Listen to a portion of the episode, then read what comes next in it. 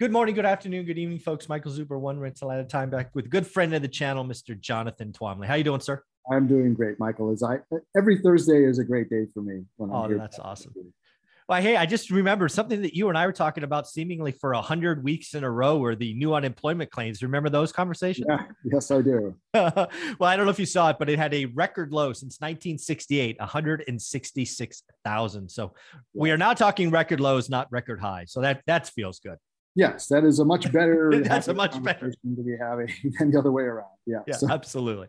Well, one of the things I wanted to do here is I don't think there's anybody on the planet that would not agree that inflation is a problem today.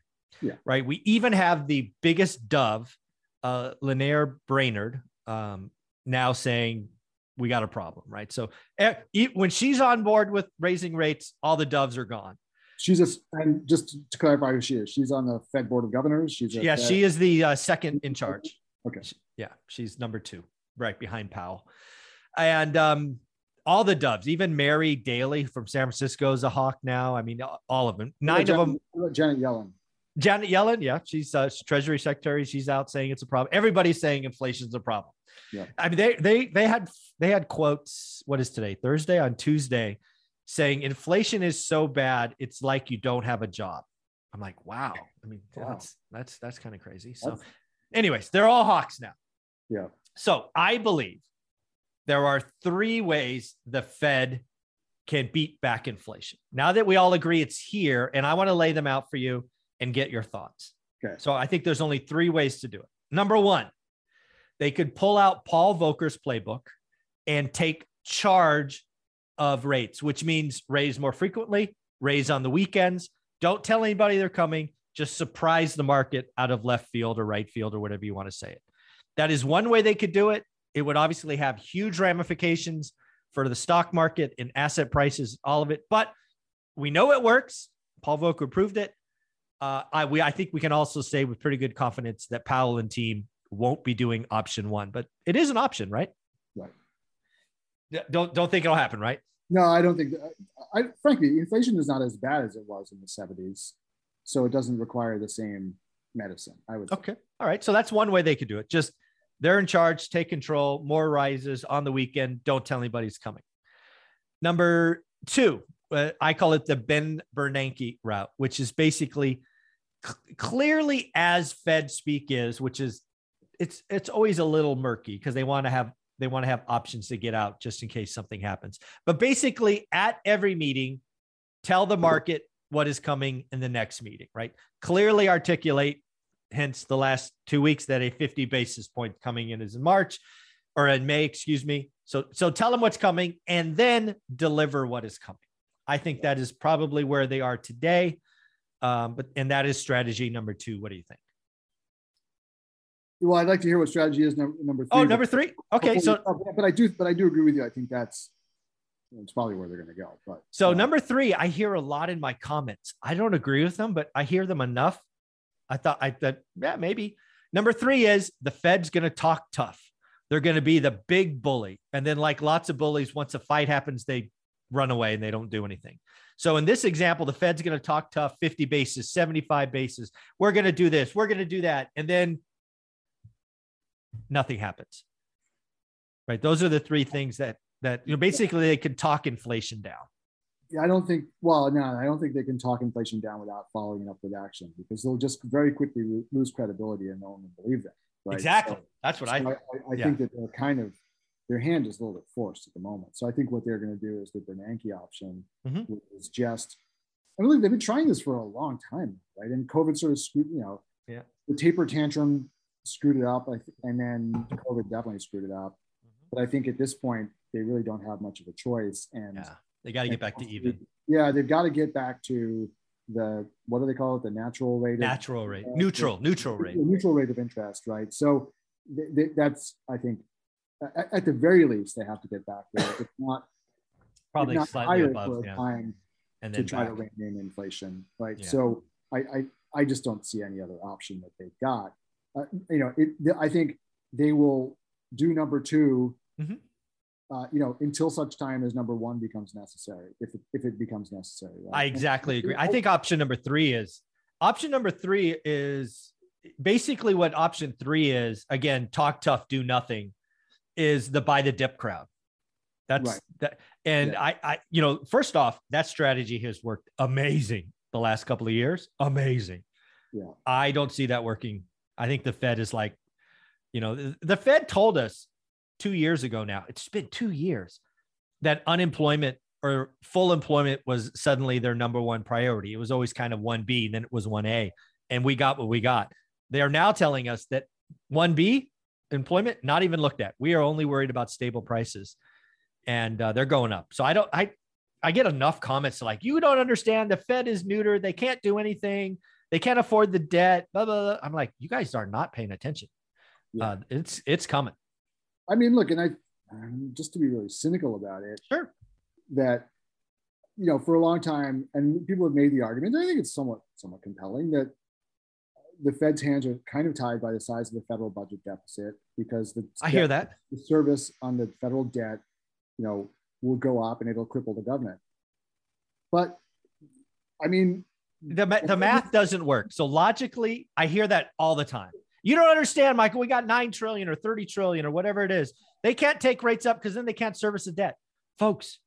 All the debt doesn't reset on the same day, right? This whole magically 30 trillion is going to go from 1% to 5%. That's not how it works. Not just that, they're just going to issue more debt, right? Exactly. To pay for the debt before, right? They'll just keep playing but, the same game. But they won't even have to do that for years. The math doesn't support it. They could take rates today to 5%.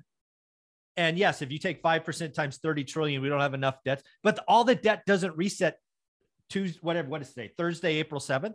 That's not how the system works yeah. right? They could they could raise rates to five percent. They can run it for six months, and then they could break inflation, and then they could take it to three, and bingo bango, we're all good. I mean, and listen, the federal budget deficit is down substantially. It's still huge, but it's still also huge, down. but yeah, it's still huge, and we're still accumulating debt, mm-hmm. but it is down by a lot on so a percentage basis. That's yeah. helping, right? Yeah. So I, I, agree with you. I, I, I don't I don't see that as tying the Fed's hands. And frankly, I think all. that I think that the pressure to do something about inflation is greater anyway. And yeah. and kind of like the federal budget deficit in a way, it's like the, the Fed could say that's Congress's problem. Right? Exactly. Like, yeah. Like, like our if they if they don't they can always if, raise taxes and pay that if off. This is a problem. Yeah, they can raise taxes. They can cut spending. They can yep. they can balance the budget and solve that problem. That's on Congress has to solve, right? Exactly. And yeah. and if anything, maybe raising interest rates is going to force their hand, right? So, exactly uh, but our responsibility is not to solve the, the budget deficit. It's I know, agree. Yeah. Is to keep inflation at bay right now because mm-hmm. because employment is not an issue, right? Yep. So, um, yeah. yeah. That's, that's so I, I think I I think that option two, right? Option two is where they're going to go, and I think that this time uh, they're also, I think, going to be a lot less sensitive to Wall Street screaming and yelling if it comes to that too. I totally agree. They're, they're going to, there, there's always, again, the other thing I get is you don't understand the Fed is in bed with Wall Street. They're going to protect Wall Street, not Main Street. And I would argue that you could probably make that argument, logically speaking, for the last decade or two. No problem. I believe it changed. I believe they now, inflation is so bad, it is hurting the, the, the people that least can afford it. Uh, I believe they're going to, you know, I don't know if it's quite the middle finger, but maybe to Wall Street saying, "Hey, I sorry, you're going to feel some pain for a while. We've we've got to get this thing under control." Yeah, uh, but also they can they can point at the record profits on Wall Street and say, yeah. "Hey, use yeah. use yeah. equity to finance something for a change." Yeah, exactly. You, get, you get all this cash. Yeah, you know, like yeah. So right. Yeah. Yeah. So the last thing I want to talk about, since I got a couple minutes here, is the Fed. Uh, for the first time in my adult life, uh, the Fed is actually going to be in, in, impacting not only the front end, which they've done all the time with the funds rate, right? This is that whole let's raise 25 or 50 basis points, but their balance sheet, $9 trillion, roughly 65% treasuries, 35% mortgage backed securities. They now, because they're going to be reducing their balance sheet, will also impact the long end. And uh, I don't think people are realizing this. I actually said it a couple days ago when the yield curve inverted I said, yeah. just wait until they start selling. The yield curve will not be inverted because, yeah. again, they're going to impact. So, again, I think the Fed has a new tool. They've allowed their balance sheet to get so big that they now can play with the long end as well. Do you see it that way? I, I mean, I never thought of that before, but that's I mean, it stands to reason, right? If they have the ability to move the markets by selling, they've got absolutely stuff to sell. Yeah, they can definitely, you know, keep Wall Street from fighting the interest rate hikes, right? So, yeah, very interesting point. Uh, yeah, they're going to be playing with both sides of the curve. And again, I don't expect the yield curve to invert again because they will just play with they they will throttle how much they're selling. Yeah, and it's sort of you know, and, and just back to the point about the price discovery being gone. Mm-hmm. It's interesting how th- this also just shows that the whole yield curve inversion tool is kind of irrelevant under these circumstances. Agreed. Right? Because both ends of it, because it used to, when when rates were not so heavily manipulated by by the Fed and other central banks, right? Mm-hmm. And it was more, you know, they had a neutral rate of interest or tried to, and they and then, you know, interest rates were set by the mark by market forces. Correct. Then it then it meant something. Yeah. Right? But when it's simply like, well, okay, now the Fed can just drive down the long term, or drive up the long term rate too, or drive yeah. it down, whatever direction it wants to go, and it can just cause the inversion to reverse, then it doesn't mean anything anymore, right? So yeah, it doesn't mean uh, anything. Yeah. So all the people saying, you know, you know, we got the cross, the death cross, like it's just yeah. It, yeah, it it's, it's, yeah, this this time, uh, you know, it, the pandemic, the nine trillion dollars, the free money, modern mon, mon, modern monetary theory, all this stuff that was tried, helicopter money, it has caused the old rules not to apply. And just one more point on this, mm-hmm. the long end. Yep. I know there are going to be people who are going to be like, well, what if nobody buys the debt? It's going to make interest rates go higher. Exactly. There will be a buyer at some yeah. price. Right. So, so yes, exactly. The, the, and the higher the interest rates go, you know and then and then you just go turn back to the conversation we had a couple minutes ago exactly about when you've got insurance companies who were saying are we going to take on the headache of buying commercial property or are we going to just buy take treasuries? Yeah. They're just going to buy the treasuries if absolutely. three percent right? And let's not forget the rest of the world right? Europe and asia predominantly still have negative rates. You don't think they want to make three or four percent? Are you kidding me? Come on. It's crazy. Jonathan how can people find you?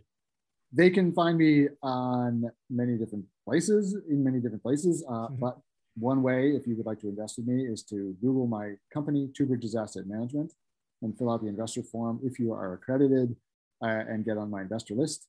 Um, you can also go, if you would like to not invest with me, but you would like to learn how to become someone like me who does investments and gets investor money and all that kind of stuff. I have a whole suite of courses and monthly calls and all sorts of stuff that you can participate in if you go to multifamilylaunchpad.org slash join. And finally, if you just want to participate in the conversation with me uh, for free, uh, you can go to the multifamily investment community on Facebook, sign up there, and uh, join 12,000 of my closest mm-hmm. friends. And uh, including me, I'm there. talk about multifamily. Yes, yes. There you go. Thanks, Jonathan. Absolutely.